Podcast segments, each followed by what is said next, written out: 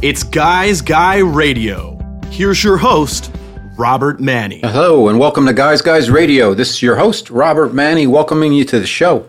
Guys Guys Radio, the place where, where men and women can be at their best. Everybody wins. We've got a great show for you today. Our special guest is uh, author and kind of a spiritual coach, let's call him that. Uh, his name is Jonni Pollard from New York City. He's got a book called The Golden Sequence, a manual for reclaiming our humanity. And what he does in that book is he really helps people kind of uh, stay connected to their consciousness, stay on track. It's so easy for us nowadays to kind of get thrown off track. You you have a goal, you're on a path, and then you start doing stuff, and you have so many things you have to do and react to, and the job and the bills and catch up on this and that, and it just gets uh, so overwhelming that sometimes it's hard to continue to follow our path. So Jonni's going to help us out with that. I'm going to start the show by uh, just talking a little bit because I've got a lot of stuff has been, go- has been going on lately, and I just figured I'd you know kind of share a little bit about my experience, and hopefully that that helps everybody out to if they can relate to it or not. But you know, guys, guys, radio is the place where we bring you different ideas, different ways of thinking, different uh, concepts, and then we leave it up to our listeners to decide and determine, hey, if is that right for me or or maybe not. And that's really what I want to do is just bring you lots of different thoughts and things to consider because, as I mentioned when I was mentioning uh, Jonni, it's so easy to kind of get off track uh, when you know we're here for a reason and you want to follow your path, and so many people are looking into how do I kind of find my meaning? How do I find my center? How do I find out why I'm here and what I'm doing? Well, it's it's it's really important to do that, and to me, the way to do that is uh, to take a lot of small steps, and also by being still. I've been kind of thrown off a little bit myself because I, I'm a guy. I like routines. I like to work out. I do my Dan Millman workout every morning. I work out on the elliptical, and and I and I have a pretty clean diet. Uh, compared to a lot of people, at least, at least to most of my friends. But uh, I had some, uh, I had to have some eye surgery, and um, so I had to have anesthesia. And uh, so I went under last week. It was a week ago, and I had some stitches and stuff, and I've had to take antibiotics, and I had to take. They gave me some painkillers, but I just took uh, uh, extra strength Tylenol, and uh, but the whole process it's it's it's it's thrown me off a little bit. And uh, what happens is, I think you know, you live a you live in a clean life, you have a clean diet, and then you take antibiotics. Well, that goes inside your body, and this is just me riffing, and it kills a lot of stuff. And I started taking then probiotics because I wanted to counteract the antibiotics with kill a lot of stuff, and it's it's kind of a negative thing. It comes into your system and kills a lot of stuff. And when you're raising your frequency and trying to live your best life and keep your vibration up there, you take some type of medicine that you need, but it's going to go in there and kill a lot of stuff. And I found that by taking the antibiotics and some of the painkillers and stuff, it got me a little bit down in the dumps. And I'd been on a really nice trajectory of feeling really great about a lot of things going on. But uh, having the pr- uh, procedure I went through and then the follow up, I've got some stitches. It's a couple more days till I get them taken out. I can't work out right now. I've got to be careful about what I eat. Um, supplements are kind of uh, off the table for right now, and I have to take the antibiotics. I have to take some eye drops, and uh, it's thrown me off my game a little bit. So I'm doing my best to kind of get back on track. But what the learning is, what I noticed is when we start to do things a little bit differently, we miss out on some of those positive routines that we have. Um, we get challenged, and it's very easy to get thrown off course. So that's just a thought on that. So I've been more and more mindful about taking care of myself during this process. I make sure that I get a good night's sleep. I have to sleep on my back right now, kind of sitting up a little bit. I managed to do that. I've uh, been doing some self Reiki on myself, which is uh, energy work where you intend energy through your crown chakra. It comes out your hands and you put different positions around your body. Um, I, I mentioned a few times on the show that I'm a, a Reiki master and teacher. So you can treat yourself with Reiki, which is great. That's helped a lot. And I've uh, my wife she collects different types of uh, crystals and quartz and stones, and I've used some of those, held them in my hands, put them on my forehead, put them on my stomach, And uh, that's really, really helped me a lot. So I try to keep an open mind about um, adding the kind of holistic healing on top of the, the Western healing, which is the antibiotics and the stitches and cutting things out and things like that. And I think it can all work together. But again, I, you got to be careful when things, you know, get those curveballs to stay on track. It's not that easy. So I can't wait to get back to my routine. Um, but I'm going to just keep on being adaptive and kind of zig and zag to, to get myself in the place where I, I, I need to be going forward and to keep on track. So uh, it's, it's just a matter of step by step. And I recently wrote a blog on this um, about getting in shape to get in shape. And I, I did this before thinking about the move and some of these other things I've been talking about. But, you know, uh, getting in shape to get in shape uh, inspired me was that you know, it's, like that first step. A lot of people at the beginning of the year, they go to the gym, they sign up, and they go crashing into it, and they're like, they work out like crazy people for like demons for a couple of weeks, and then they something happens, they got to go on a business trip, or they get the flu, or whatever, and they get thrown off, thrown off their program, and then it's easy to make excuses like, mm, okay, I'll just have that one slice of pizza, and like, I can have beer, that's okay, and before you know it you're kind of working against yourself where you have to work out a little bit harder to work off the calories you ate the night before and then you're not sleeping enough etc and it, it really makes it tough so to me that the, the, the, what you really need to do and what i've done and it's worked out very well is i, I get my when, when i'm off from a program and i want to get started again i actually put together a program what i call is getting in shape to get in shape and it's it's pretty simple stuff but you know, not, not a lot of people think about it. So to me, I'll give you about four or five steps I take to get myself back on track if I ever fall out of shape or out of the shape I want to be in. And I'm pretty tough on myself. As I had mentioned in a couple of shows, I put together a diet program for myself last year called the Process of Elimination Diet. And basically, what I did was I uh, gave up a different food or beverage item for 52 weeks last year. So every week I gave up something and I just followed my. Uh, I started with alcohol, which was tough, of course, and then I uh, just followed my cravings. And by the end of the year, I'd lost 25 pounds, and I eliminated an incredible amount of cravings for sugars and carbs and salty stuff, and was feeling great. And I kind of let myself go a little bit in the first quarter or so of this year, but now I'm getting back at it because I figured out uh, some of my tendencies and some of my cravings. But uh, to get back in shape, uh, since I've fallen off a little bit, I decided, well, let me let me put together a plan to get myself back in shape. So, number one, the first thing you need to do, in my opinion, is get up on that scale if you want to lose some weight and, or tone up or do both.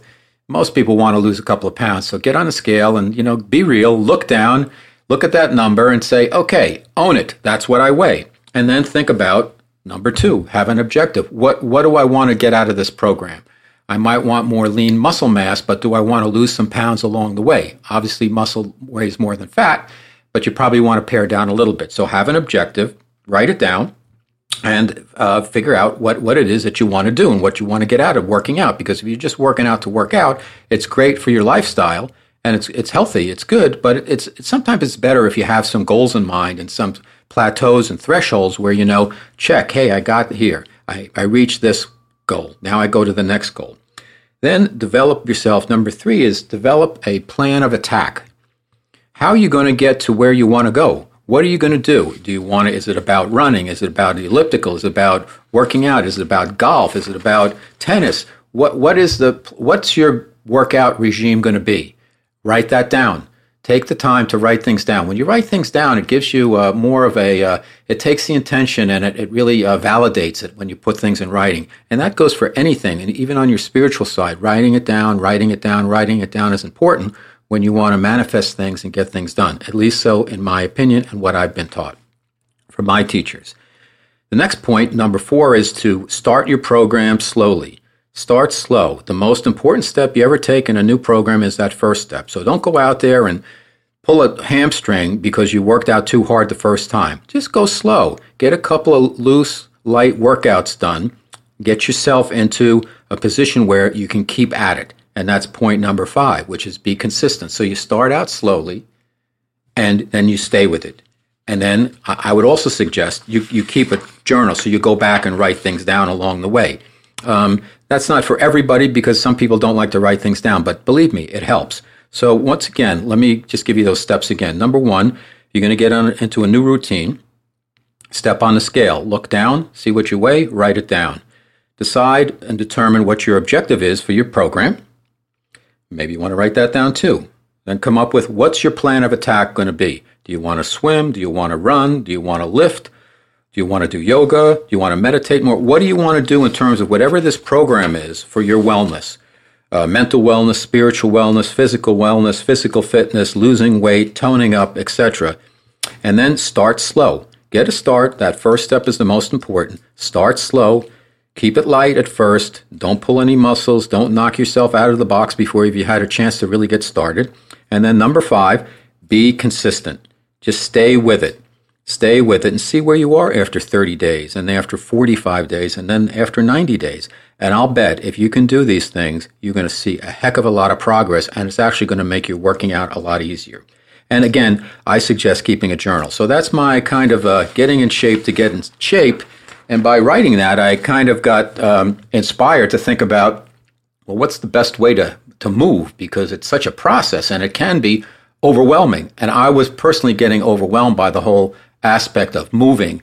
But I started to put, formulate a program into, okay, how am I going to do this without driving myself you know, into the wall or off the wall and just go completely bonkers. So I decided I would do these sweeps. I would start with a closet, and then I would start with a drawer, and then I would start with another room, and then I would go back over time and just do it again and again. And you'll find more and more stuff you can get rid of. And a lot of it is just getting rid of stuff and finding the right home and then paring it down and paring it down and paring it down. And it's almost the same process as the getting in shape to get in shape. You got to start with one step at a time.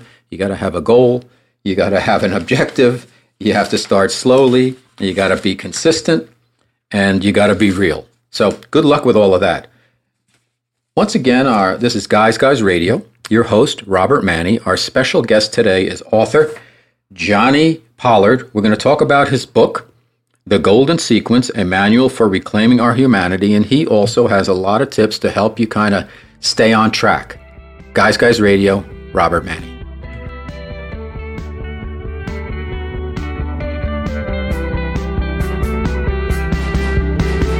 Here we are on Guys Guys Radio. Our special guest is Jonni Pollard. And we're going to talk about his book, The Golden Sequence, a manual for reclaiming our humanity, as well as a fantastic app he has. It's actually free. It's called uh, OneGiantMind.com. Uh, it's, it's really wonderful. You can get it at his website, or you can go on uh, iTunes, go to the uh, App Store. I downloaded it, and it's, it's really fantastic. So let me tell you a little bit about Jonni. He's best known for bringing meditation to the mainstream through his organization, One Giant Mind. Its Learn Meditation smartphone app and its Meditation Teacher Training Academy as one of the top rated meditation apps. One Giant Mind's Learn Meditation app has taught hundreds of thousands of people worldwide how to meditate. And, you know, uh, there's lots of different ways of meditating, and there's no one way, but um, so many people have trouble kind of dialing down the monkey chatter. So Jonni's going to help us with that. He's a meditation teacher, mentor to entrepreneurs, CEOs, political leaders, public figures, artists, health practitioners, and everyday people. Born in Australia, he now resides in the East Village of New York City with his wife and daughter. I'm recording the show up here in Harlem. So we're two New Yorkers coming from other places and meeting together, and we're with you and KCAA in Southern California. How about that? So welcome to the show, Jonni. It's great to be here, mate. Thanks for inviting me on. Started. Tell us a little bit about um, how you got started and how you came up with this meditation app. I want to start there, if you don't mind, because I meditate and I um, I have learned over time that there's a big difference between all meditation is good. It's kind of like pizza or like sex or whatever, but you know, when, uh, there's a big difference. Maybe it's the same with uh, sex and meditation. If it lasts for a couple of minutes, it's it's good, but if it lasts for a really long time, it's so much better. And uh, when you get into a deep meditation, things really start to happen in that. If you get to that stillness, then mm-hmm. you can really start to get the answers because it takes a while, particularly for us New Yorkers or people in America who are in the Western culture where, where there's a lot of busy conscious mind stuff going on, to get to that stillness state takes a while to where the real mm-hmm. meditation kicks in. Similar to, you know, working out. And I notice somebody will come in and they do 20 minutes next to me and then they leave. And it's like, I don't say anything, but like it takes 20 minutes to get the heart rate to a point where you're going to burn fat. So a lot of people are looking for like things to happen quickly, but mm-hmm. sometimes they don't happen so quickly. So I threw a lot at you, Jonni. Why don't you take I'd li- what I'd like to do is take the opportunity to outline uh, what I believe to be a really important missing link in the Western interpretation of these beautiful Eastern practices. Mm-hmm. And there's a there's a gross misconception that sort of any meditation is a good place to start.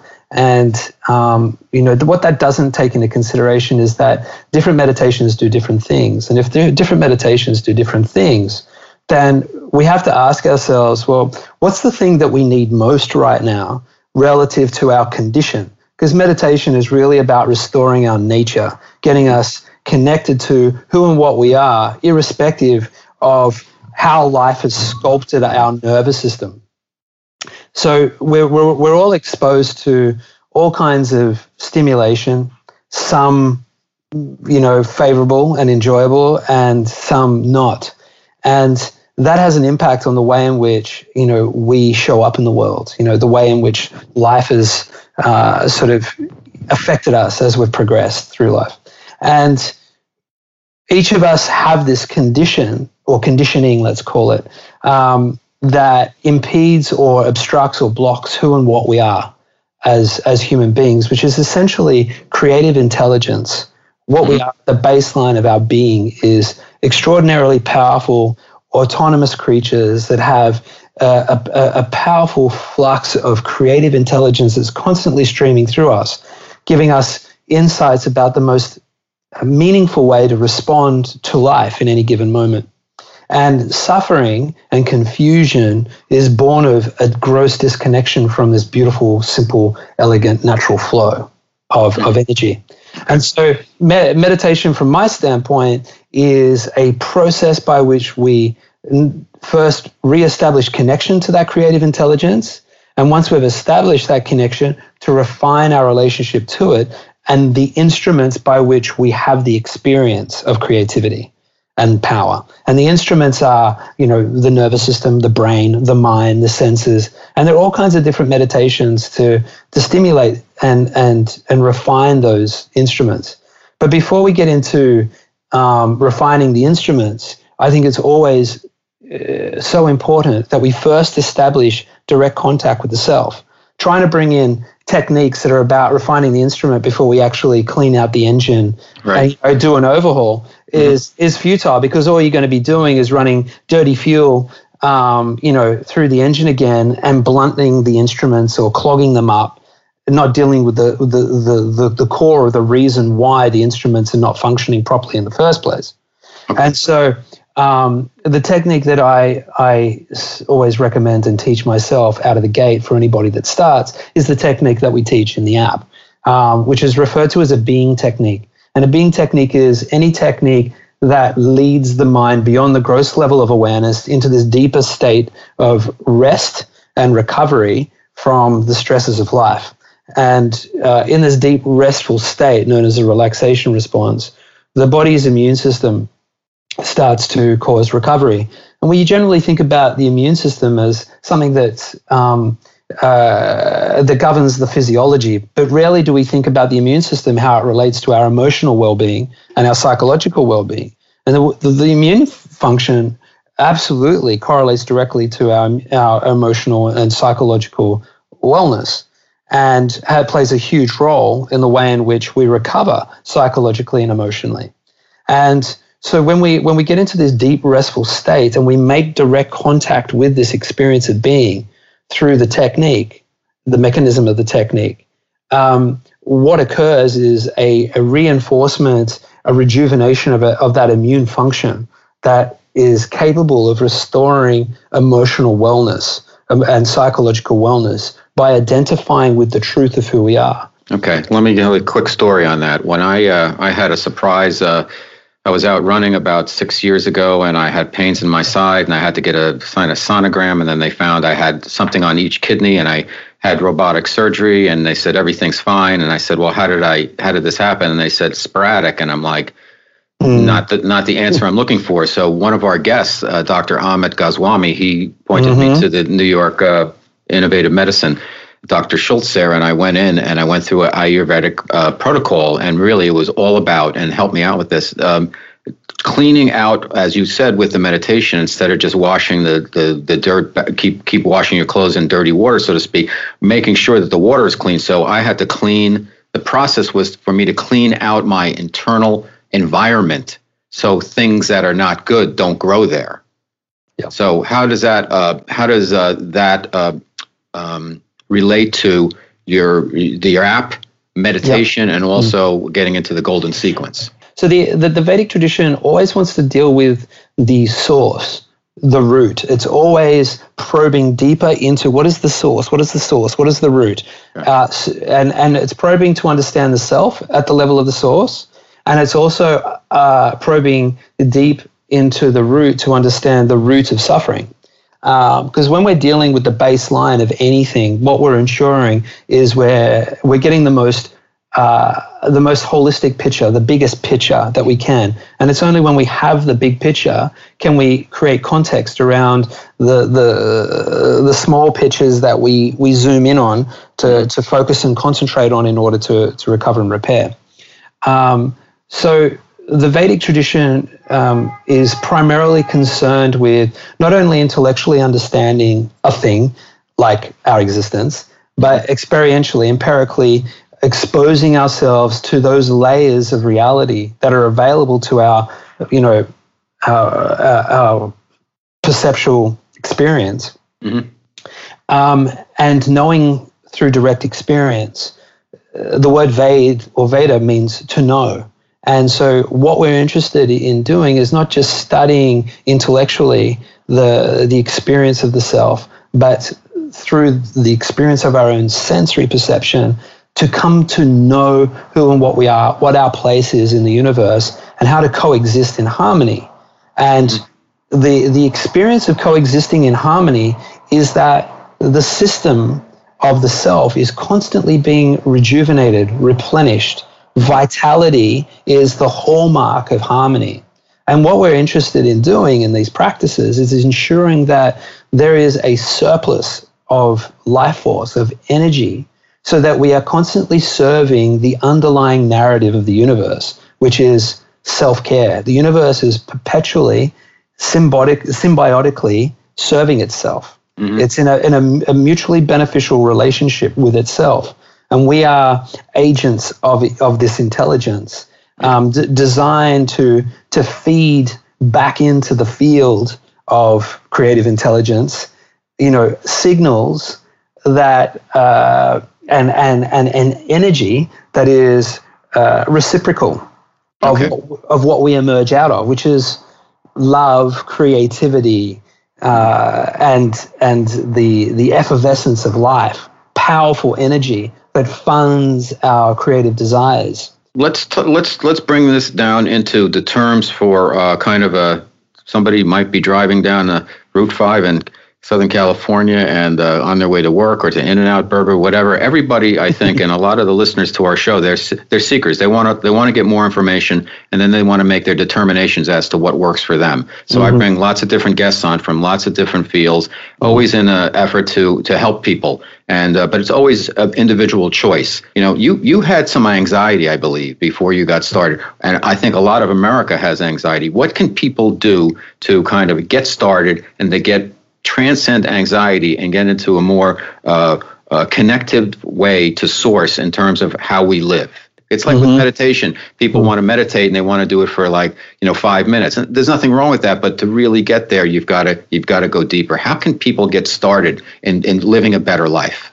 Yeah, by first recognizing that the anxiety that we are collectively experiencing everyone is experiencing it to some degree, mm-hmm. um, is as a result of living in a way that is not in alignment with the way in which we biologically evolved. Mm-hmm. We know that over the last 12,000 years, there hasn't been very much biological evolution. In fact, mm-hmm. there's been next to none apart from something in our genes that helps process starch in our stomach, apparently. Mm-hmm. Um, apart from that, we are still physiologically the same hunters and gatherers that lived and dwelled in tribes, very small tribes in nature.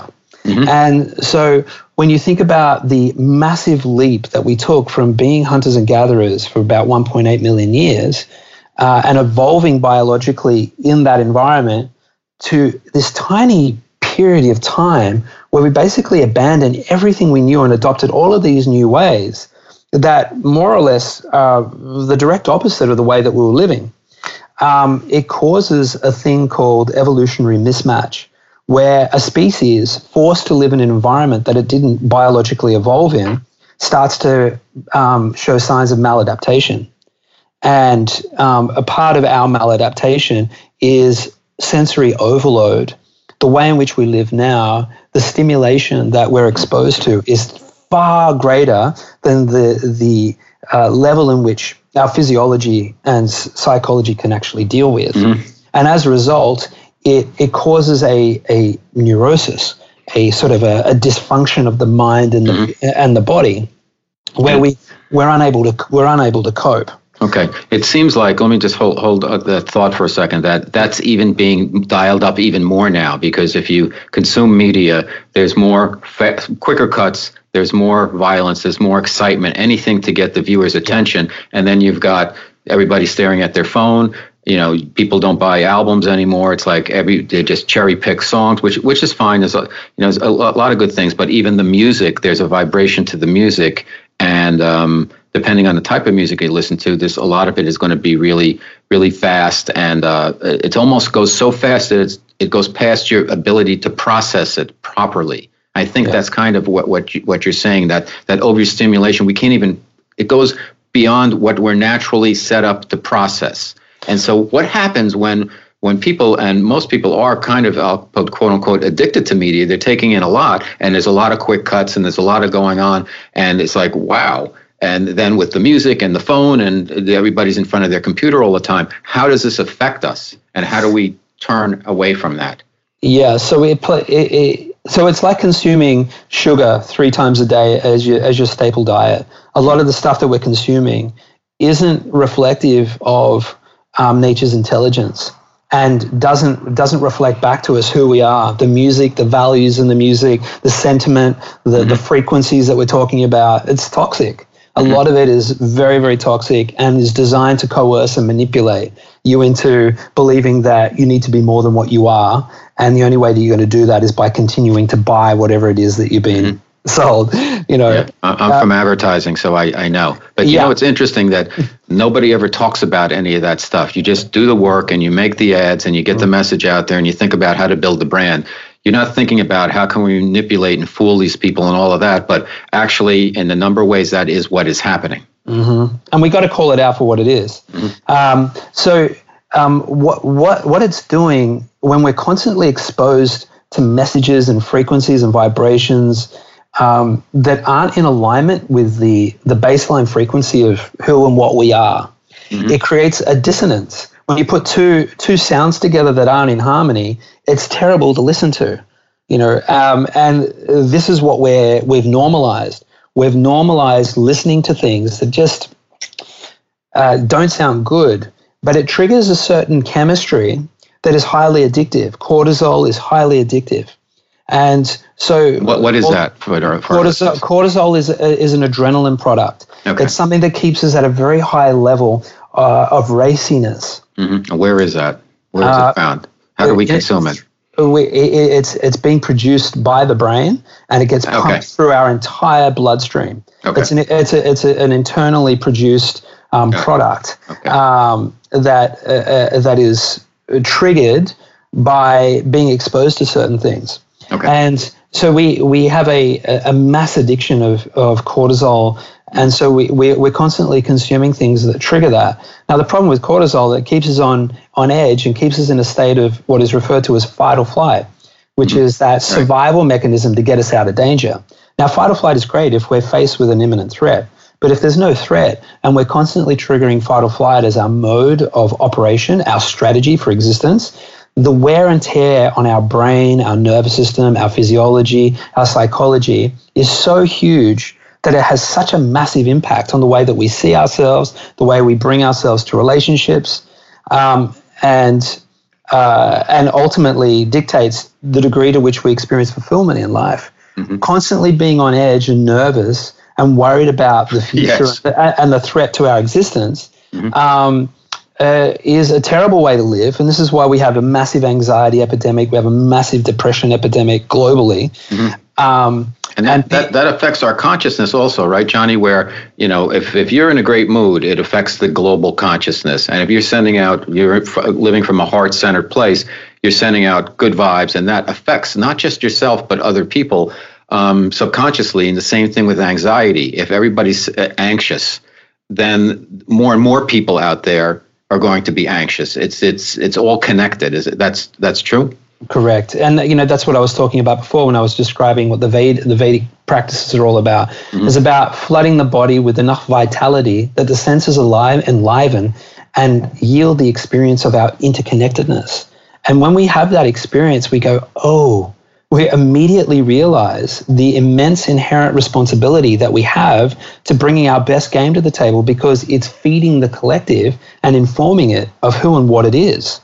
When okay. each, which, when every single human being wakes up to the, the reality and the responsibility that we have to be outputting into the collective field the highest frequency possible, mm-hmm. then the world will change. Great. Cur- currently, we're indoctrinated into the belief system that what I do doesn't affect anybody else. I'm separate from you. You mind your own business, and I'll get on with mine. Mm-hmm. And I can do whatever I want here. I can suffer in isolation. It's got nothing to do with you.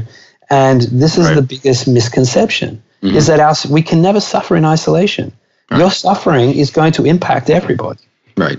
Okay, let's get on to this. Is first of all, this is Guys Guys Radio. Your host Robert Manni. We have a special guest, Jonni Pollard. His book that I want to get into now is called "The Golden Sequence: A Manual for Reclaiming Our Humanity." And it is a it's an easy I want to say easy in a negative way, easy in a good way to uh, consume book. It's it's very well written and it's got jam it's jam packed with a lot of information. So why don't we start with uh, kind of what was the vision behind the book? What is the golden sequence, and where can where can we start getting into this? So this is, I'm glad you asked this question and the timing that you did it's going to enable me to answer the, the question you asked before. How can your listeners, Great. where where can they start? This mm-hmm. book uh, is exactly that. It's um, what it does. It creates a really great case for why we are the way we are right now, living in this sort of evolutionary mismatch environment where our, our physiology is not um, uh, getting on the program of all of the stimulation. And so, what it does, it addresses the problem head on, uh, our inherent defensiveness as the way in which we uh, strategically live and um, it, uh, it addresses our deepest nature, which is creative intelligence, uh, which uh, uh, uh, an interchangeable term for creative intelligence is love. Love and creative intelligence are synonymous. and creative intelligence is always seeking to, to serve the greater good and to ensure that everything is in a, in a, in a mutually beneficial relationship so that the whole can flourish. When the whole is flourishing, then everyone's doing great. When everyone's doing great, we're, we're rocking and rolling. And so the book um, was written to provide people with a very simple, accessible framework to begin addressing the deep yearning for connection to themselves, uh, the, the mechanism for knowing. How do I know myself? How do I become certain of who I am? How can I transcend self doubt? How can I distinguish the difference between the the, the negative uh, self-loathing chatter inside my mind and the truth of my power and my capability to to overcome that and emerge as a creative force within the world. Got it. And so uh, I, I spell it out with no uncertainty. And it's a culmination of about 25 years of my own personal practice um, and teaching. Um, and it's loaded with practical exercises mm-hmm. anecdotal references of my, my, my private clients in my own personal practice, teaching practice.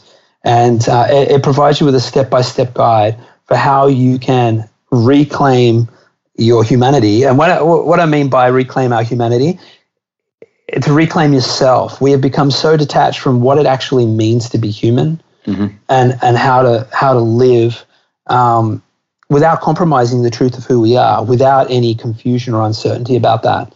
And when we ha- when we have that, we've got everything. When we know who we are and we can live from that place in our heart with love and creativity as opposed to fear and defensiveness, we're, we're, we're experiencing the height of human experience right there. Great, great. Well said. All right, let's give uh, the listeners a little uh, taste, if you will. You've got two sections I found most profound. That's and they're easy to do, and uh, and their concepts also built into them, and that is the four golden insights, and then the uh, the golden sequence. Could mm. you talk to us a little bit about those two? Yeah. So the four golden insights, uh, the four pillars that sequentially elaborate out of each other kind of like Russian dolls, that are a, a, um, a simple guiding princi- set of principles to live by. The first is life is sacred, which is that, and what that basically is stating is that when we are absent of fear and we can allow ourselves to innocently be in this moment now and allow our attention to just probe the truth of our existence, what we behold is an extraordinary thing mm. that we exist and that that existence is governed by some mysterious intelligence that is all pervasive and holds us accountable to our uh, connectivity. It holds us accountable to our belonging to it. And that accountability and the relationship that we have to life yields a deep sense of preciousness and sacredness okay. to us. And so that is the first and underlying truth of our reality is Got that it. this life is sacred. Okay. And when we live by that, it, it gives rise to the second uh, golden insight, okay. which is love is our nature. When we behold the sacredness of life truthfully in our heart, the first thing ha- that happens is an eruption of a sense of belonging to life, a desire to want to nurture life, to be a part of it, to contribute, to be held by it. And this is a beautiful, de- uh, active description of what I define as love. Love, as I define in the book, is the spontaneous instinct to want to nurture greater connection, growth, and belonging to our existence, to the sacredness of life.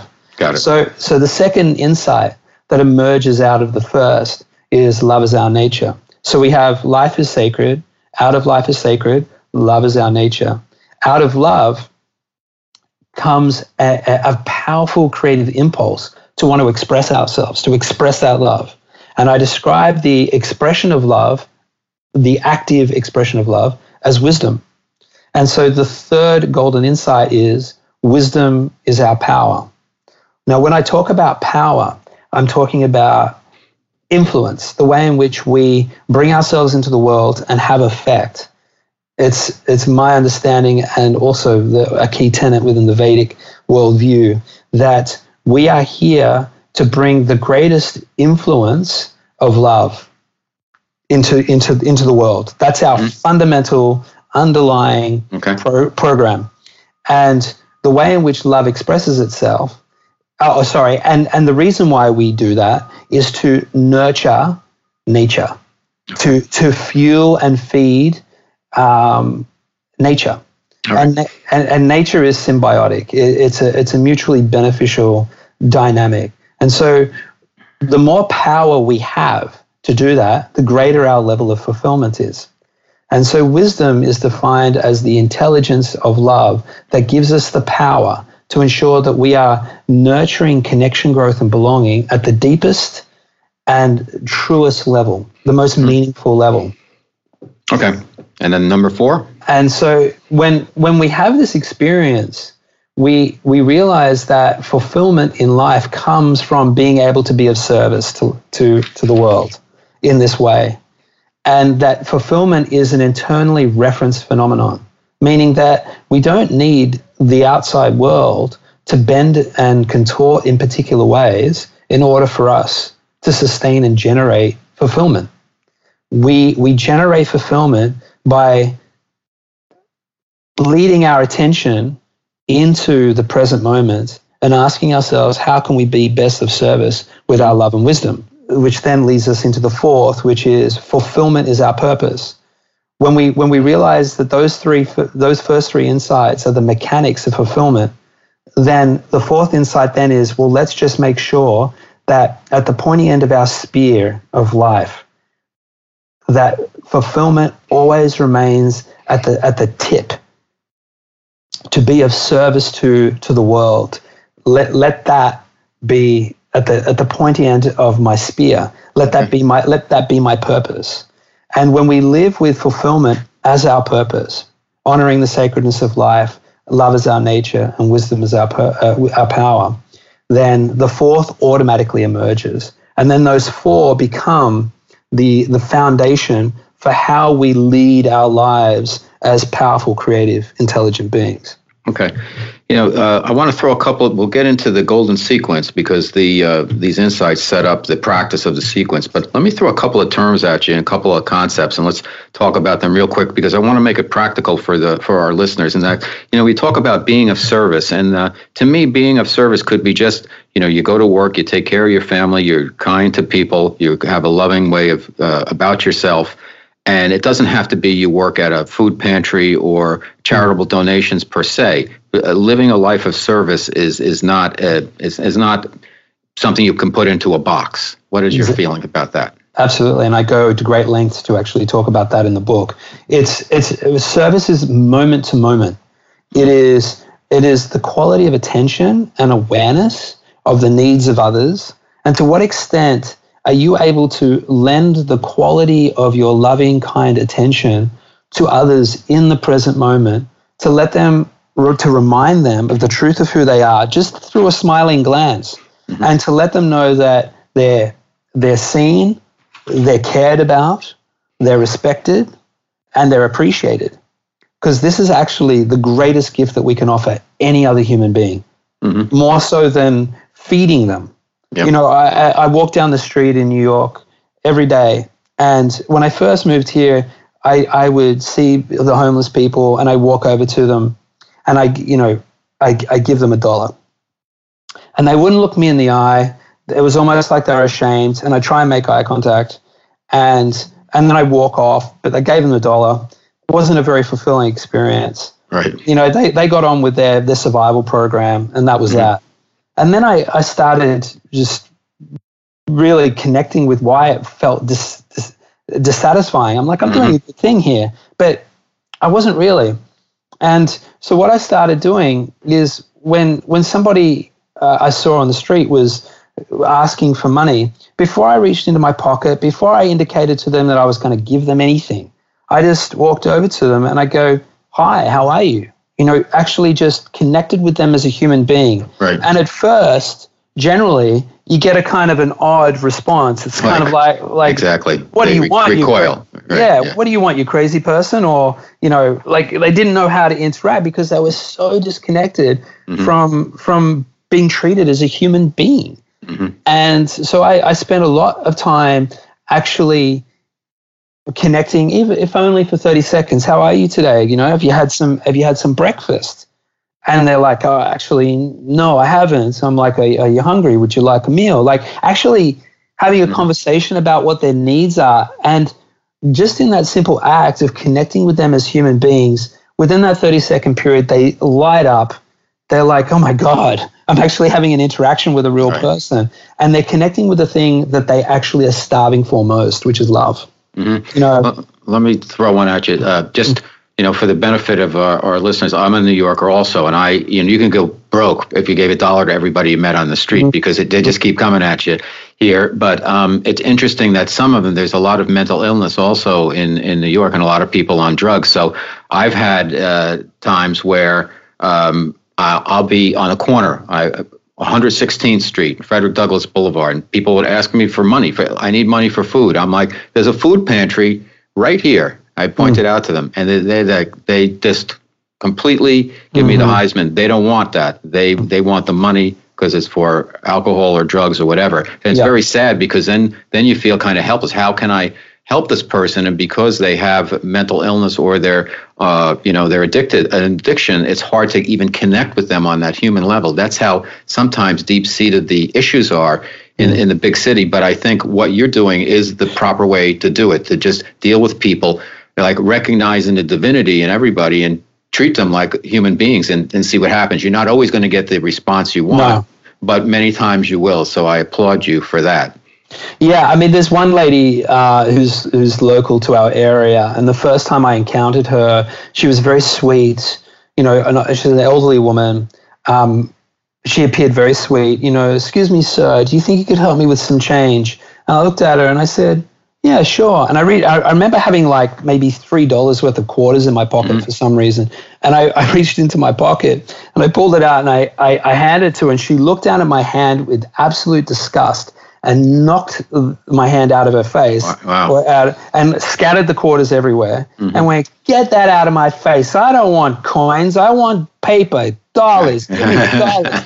I was so like shocked and like, Welcome to New York. I said, um, Excuse me. I mean, that, that's terribly rude. She goes, Get out of my face. And I said, yeah. Actually, no. I said, You, you, you, you, you can't actually ask somebody for, for some money and them to offer it to you, and you, and you do that and expect to, to be okay with doing this day in, day out. I said, This is not cool. And she kind of sort of sheepishly looked down for a second. No one had ever confronted her. Everyone sort of mm-hmm. ran from the cranky old lady when they didn't get what when she didn't get what she wanted. And you know, I, I that sort of was a big event for me that really informed me about you know you've really got to connect and and, yep. and see these people. Let's get back to uh, golden sequence because I want I want the listeners to hear about what are I know it's a practice, but it seems like there's one, two, three, four, five surrender that goes through to response. So could you quickly zip through those? I know it's not something you zip through, but we're a little tight on time. Yeah, sure. So um, I mean, what I'll, what I'll preface this with is that, that it's really important that if you're somebody that you know finds yourself trapped and struggling with you know, the involuntary, incessant defensive reaction to life, constantly viewing life through the, the, the lens of um, fear, anxiety, a sense of danger, um, you know, constantly having to be strategic about the future rather than just surrendering into the moment and, and allowing life to unfold. Mm-hmm. If you're somebody that is experiencing that and is no longer satisfied with that experience and is looking for a really elegant path out, then this book is for you. Okay. Now, I'll reluctantly go through these five steps because there's some context that needs to be created in order to fully understand them. Um, but what I'll do is I'll, I'll, outline the basic framework for what the golden sequence is okay. to give your listeners an understanding of, um, you know, how elegantly and simple we can lead ourselves back into the truth of what we are. Great. So, so the golden sequence is a five-step practice that re- requires the coordination of our mind, our feelings, and our body. And um, the first of the, the golden, the first step in the golden sequence is surrender. And surrender is the, um, the choice to willi- willingly let go of our defenses of anything that is taking place in the moment that's causing us to actively defend ourselves. In a state of defensiveness, we're reinforcing a, a belief that we need to be um, removed, disconnected, fortified um, from whomever or whatever circumstance we're interacting with.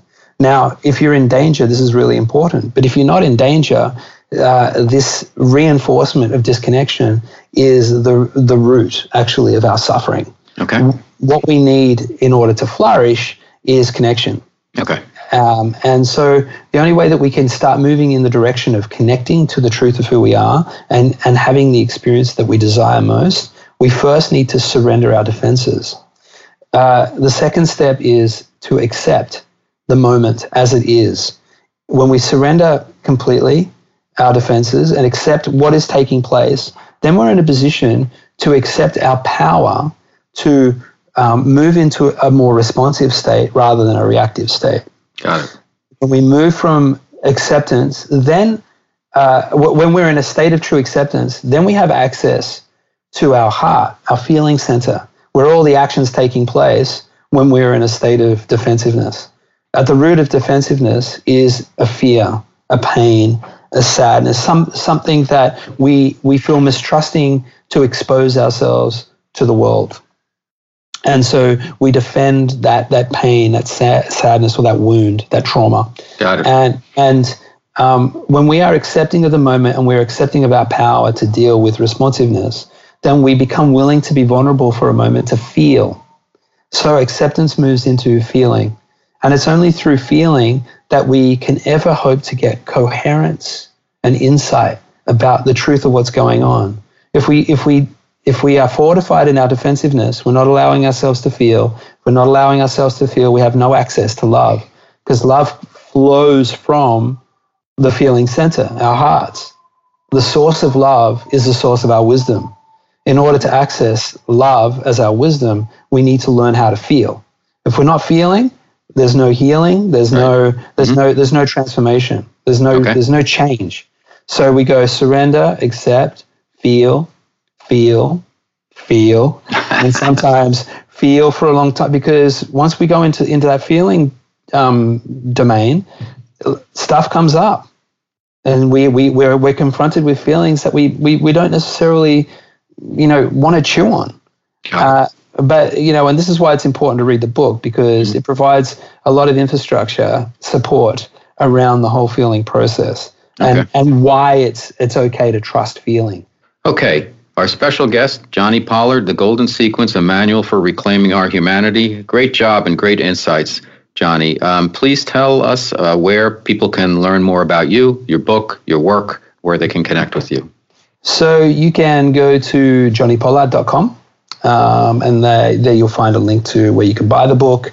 Um, and it's Jonni J O N N I. Yes, correct. P O L L A R D dot com. Uh, you can also visit One Giant Mind, the number one, giantmind.com or search for that on the uh, in the App Store and download our app. And what it'll do is it'll teach you a very elegant meditation technique yes. in a 12 step process and empower you to be able to meditate anywhere, anytime on your own and uh, experience the immense benefits that that daily practice delivers. Got it. Well, listen, fantastic job. You're doing great work, very thoughtful work, also very mindful, and you're helping humanity. And I really appreciate you coming on Guys Guys Radio. And I hope we can stay in touch. And who knows, we might run into each other talking to homeless people in New York. I hope so, Robert. Great to All chat right. with you, mate. Really appreciate you having me on the show. All right. All the best. Be well.